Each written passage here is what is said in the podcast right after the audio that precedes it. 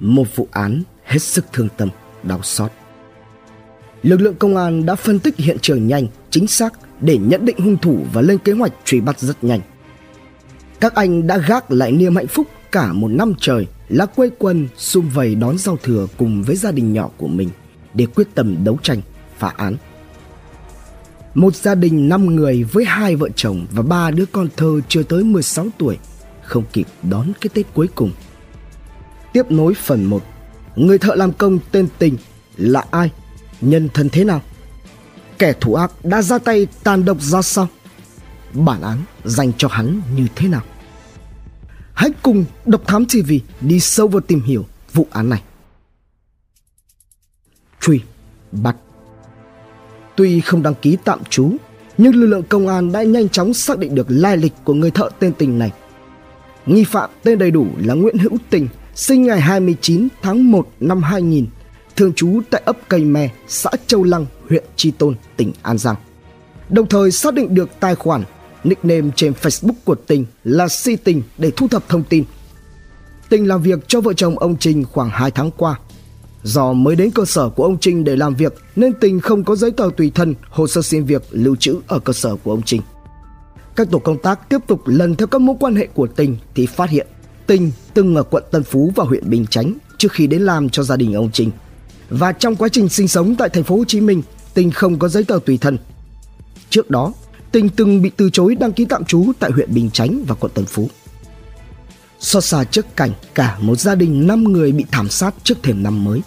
Ngay trong đêm 30 Tết, lực lượng công an cùng với lãnh đạo Ủy ban nhân dân quận Bình Tân đã phối hợp liên hệ nhân thân, gia đình của vợ chồng ông Trinh để lo hậu sự chu đáo cho các nạn nhân. Đồng thời, phía công an tăng cường triển khai rất nhiều lực lượng chia làm nhiều tổ công tác lên kế hoạch truy bắt tình ngay trong đêm ngày 15 tháng 2 và dạng sáng ngày 16 tháng 2.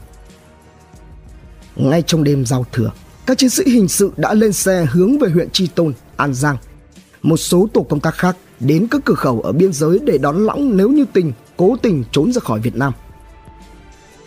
Khi các trinh sát về đến quê của Tình thì nhiều người cho hay khoảng 23 giờ đêm 30 Tết, thấy Tình vội vã lên xe rời nhà đi về hướng Long An. Nhận định rằng hành tung của Tình có thể xuất phát từ việc đoán biết được hành vi của mình đã bị bại lộ nên bỏ trốn. Một mũi trinh sát khác được lệnh xuống ngay Long An. Thời điểm này cũng là thời khắc giao thừa. Bỏ qua niềm vui riêng, các chiến sĩ lên đường làm nhiệm vụ.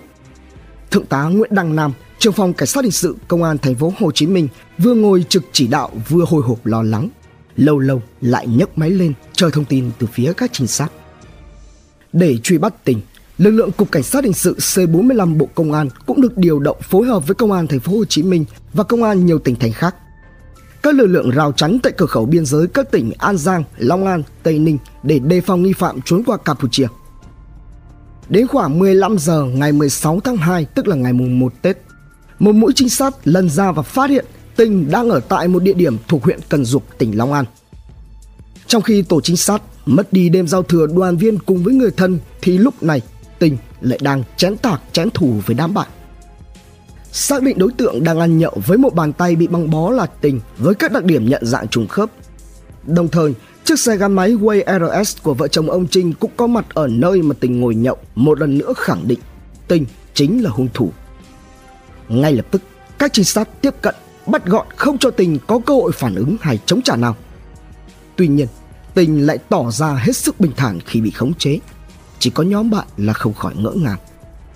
Sau đó, Tình được di lý từ huyện Cần Duộc, tỉnh Long An về thành phố Hồ Chí Minh.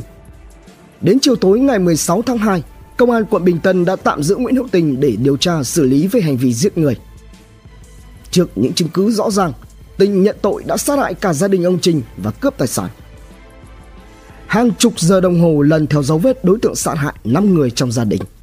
Bỏ cả thời khắc giao thừa, gác lại niềm vui riêng. Các chiến sĩ đã được đền đáp xứng đáng bằng việc bắt được hung thủ. Với chiến công trong ngày mùng 1 Tết, để kịp thời ghi nhận thành tích của cán bộ chiến sĩ công an thành phố Hồ Chí Minh – Đồng chí Tất Thành Cang, Phó Bí thư Thường trực Thành ủy Thành phố Hồ Chí Minh đã thưởng nóng cho các đơn vị tham gia phá án. Phòng Cảnh sát hình sự Công an Thành phố Hồ Chí Minh, Công an quận Bình Tân và Cục Cảnh sát hình sự Bộ Công an. Thiếu tướng Phan Anh Minh nhận định, bước đầu đối tượng gây ra vụ án mạng được xác định chỉ là một người. Nguyên nhân dẫn đến vụ sát hại thương tâm chỉ xuất phát từ hiềm khích cá nhân. Đối tượng nung nấu trả thù nên ra tay sát hại cả gia đình ông Trinh. 76. nhạc đầm Nguyễn Hữu Tình được ông Trinh nhận vào làm tại cơ sở gia công máng xối khoảng 2 tháng trước. Lương 4,5 triệu đồng mỗi tháng được bao ăn ở. Tại cơ sở máng xối của ông Trinh trước đó đã có hai người làm công cùng quê Thanh Hóa với vợ chồng ông Trinh nên vợ chồng ông chủ tỏ ra ưu ái hai người này. Dương Tình do được ông Trinh nhận vào làm xong, trong quá trình làm việc thường không cẩn trọng nên hay bị la mắng làm cho hắn cảm thấy khó chịu. Ngay từ lần gặp đầu tiên, vốn bản tính lầm lì nên những hậm hực, bực tức đã nhen nhóm âm ỉ trong tình khi mà bà Hồng xúc phạm rồi mắng mỏ động chạm tới bố mẹ hắn. Rồi do làm việc không hiệu quả lại hay chơi game, giờ giấc thất thường nên tình bị bà Mai Thị Hồng mắng mỏ của trách định cho nghỉ việc. Do tới thời điểm cận Tết nên hắn vẫn âm thầm làm để lấy lương. Cứ thế, nỗi uất hận, bực tức lớn dần lên, âm ỉ trong con người tình. Càng ngày, hắn càng cảm thấy lạc lõng ở nơi làm việc mà gần như duy nhất chỉ có hắn là người ngoài. Hắn ta cho rằng nhà chủ thiên vị những người làm công khác.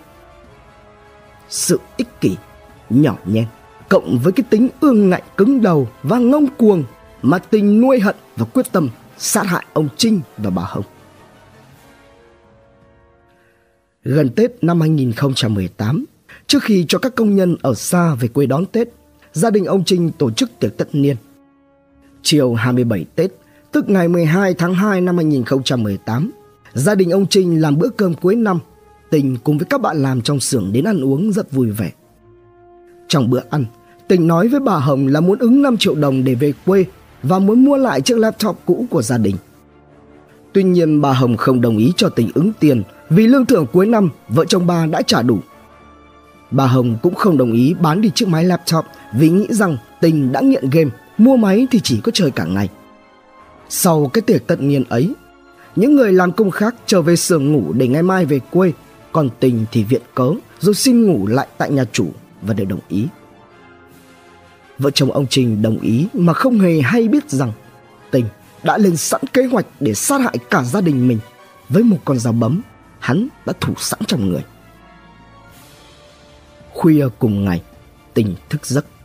Nghe vợ chồng ông Trinh nói chuyện từ trong phòng ngủ vọng ra về việc Tình chơi game vào ban đêm, ngủ nhiều vào ban ngày, lười làm việc, định ra riêng cho nghỉ việc, nên hắn ta lại càng ôm hận. Bực tức, hắn nảy sinh ý định sát hại gia đình ông Trinh. Khoảng 4 giờ sáng ngày 13 tháng 2, cầm viên bi sắt trên tay đi tới đi lui, rồi rơi viên bi sắt xuống sàn gỗ, gây ra tiếng động, làm bà Hồng thức giấc ra ngoài cửa phòng ngủ, làm mắng hắn. Thấy vậy, tình liền rút con dao đã chuẩn bị trước đó, lao tới đâm tới tấp vào người bà Hồng. Dù bị thương, nhưng bà Hồng vẫn cố bỏ chạy xuống tầng trệt và hô hoán. Đến phòng khách thì bà gục xuống, Ông Trình nghe thấy tiếng vợ nên chạy ra đứng ở cửa phòng ngủ thì bị tình lao tới dùng dao đâm nhiều nhát vào người. Cho dù cố gắng rằng co chống trả nhưng ông không thắng nổi kẻ thủ ác, gục xuống tại chỗ. Khi này, hai đứa con nhỏ của ông Trinh khóc thét lên.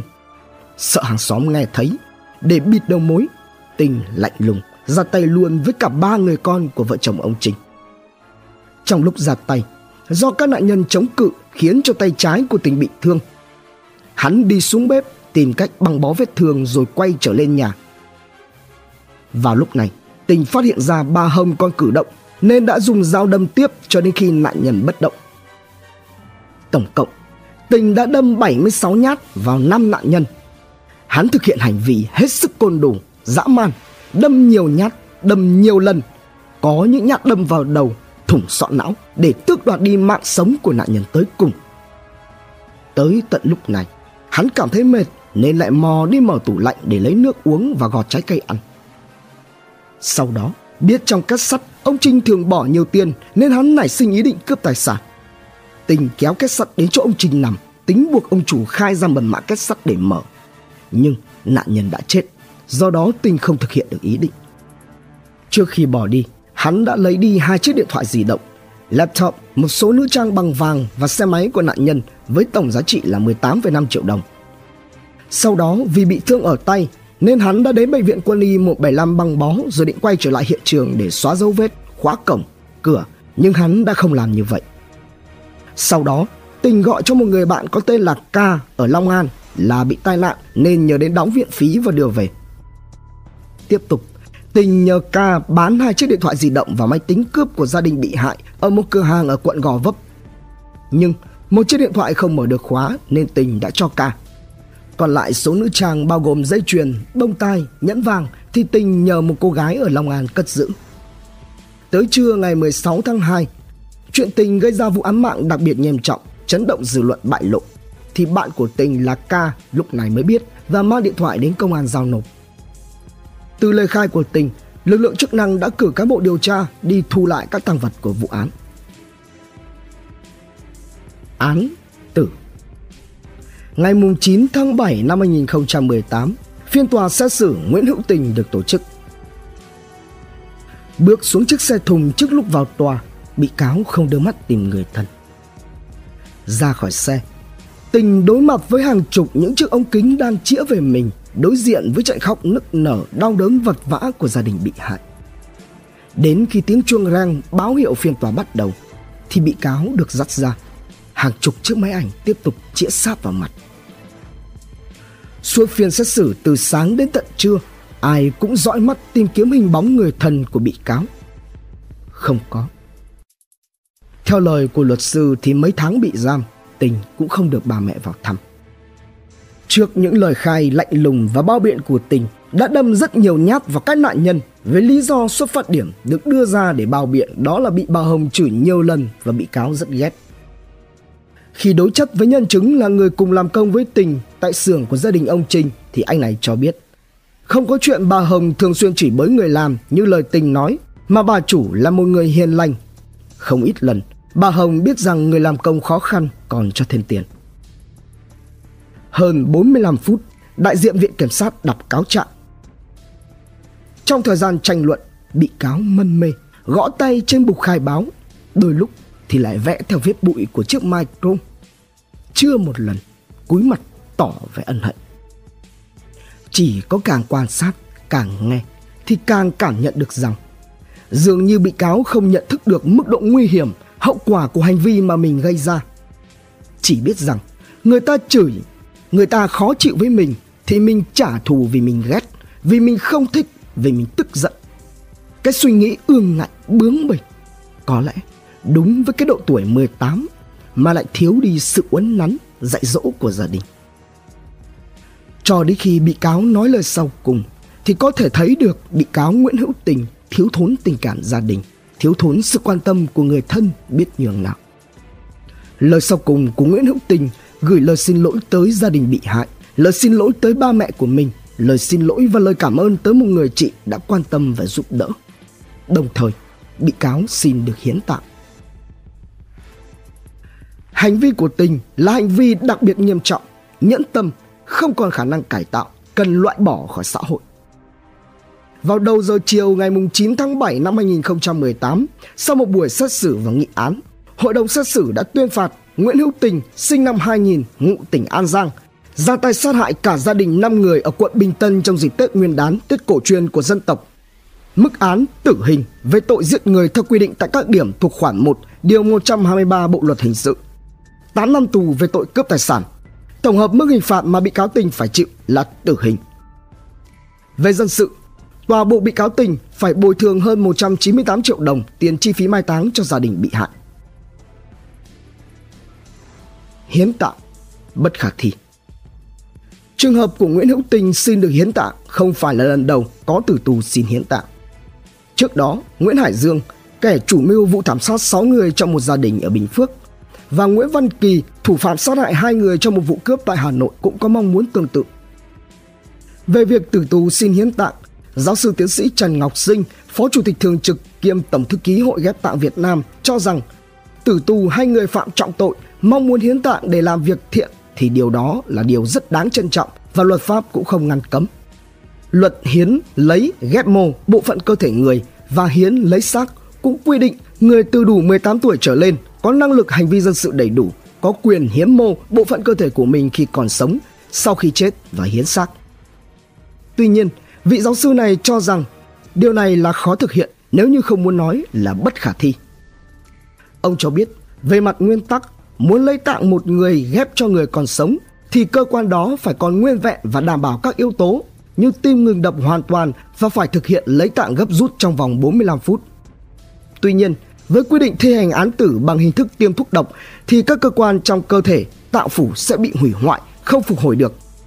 Như vậy, khi thi hành án xong thì không lấy được bộ phận nào của cơ thể có thể tái sinh để ghép cho người sống được, mà đã thi hành án tử thì người đó phải thật sự là chết. Do đó, để lấy được bộ phận cơ thể của tử tù, ghép cho người sống thì phải lấy trước khi tiêm thuốc, có nghĩa là phải làm sai quy trình thi hành án. Mặt khác, giới y học cũng không ủng hộ việc cho phép tử tù hiến tạng. Bên cạnh đó, các nước trên thế giới đều không dùng tạng, tức các bộ phận cơ thể người của tử tù để ghép cho người sống cùng với đó là các rắc rối, nhiều vấn đề liên quan về sinh học, pháp lý và đạo đức. Trân trọng cảm ơn quý khán thính giả đã theo dõi. Subscribe, ấn chuông đăng ký để cập nhật những video mới nhất. Like, share, chia sẻ tới nhiều người hơn. Comment những suy nghĩ, ý kiến, bình luận của bạn hay những gợi ý, đóng góp để chúng tôi được hoàn thiện hơn. Nguồn tham khảo và tổng hợp: Công an thành phố Hồ Chí Minh, Công an Nhân dân Online, Tuổi Trẻ, VN Express, Thanh niên, Jing News cùng nhiều nguồn khác. Độc Thám TV Hành trình khám phá những vụ án kinh điển và bí ẩn cùng Độc Thám TV Những quần khúc chưa lời giải. Những âm mưu chưa từng hé lộ. Những sự thật đang bị che giấu. Tất cả sẽ có tại Độc Thám TV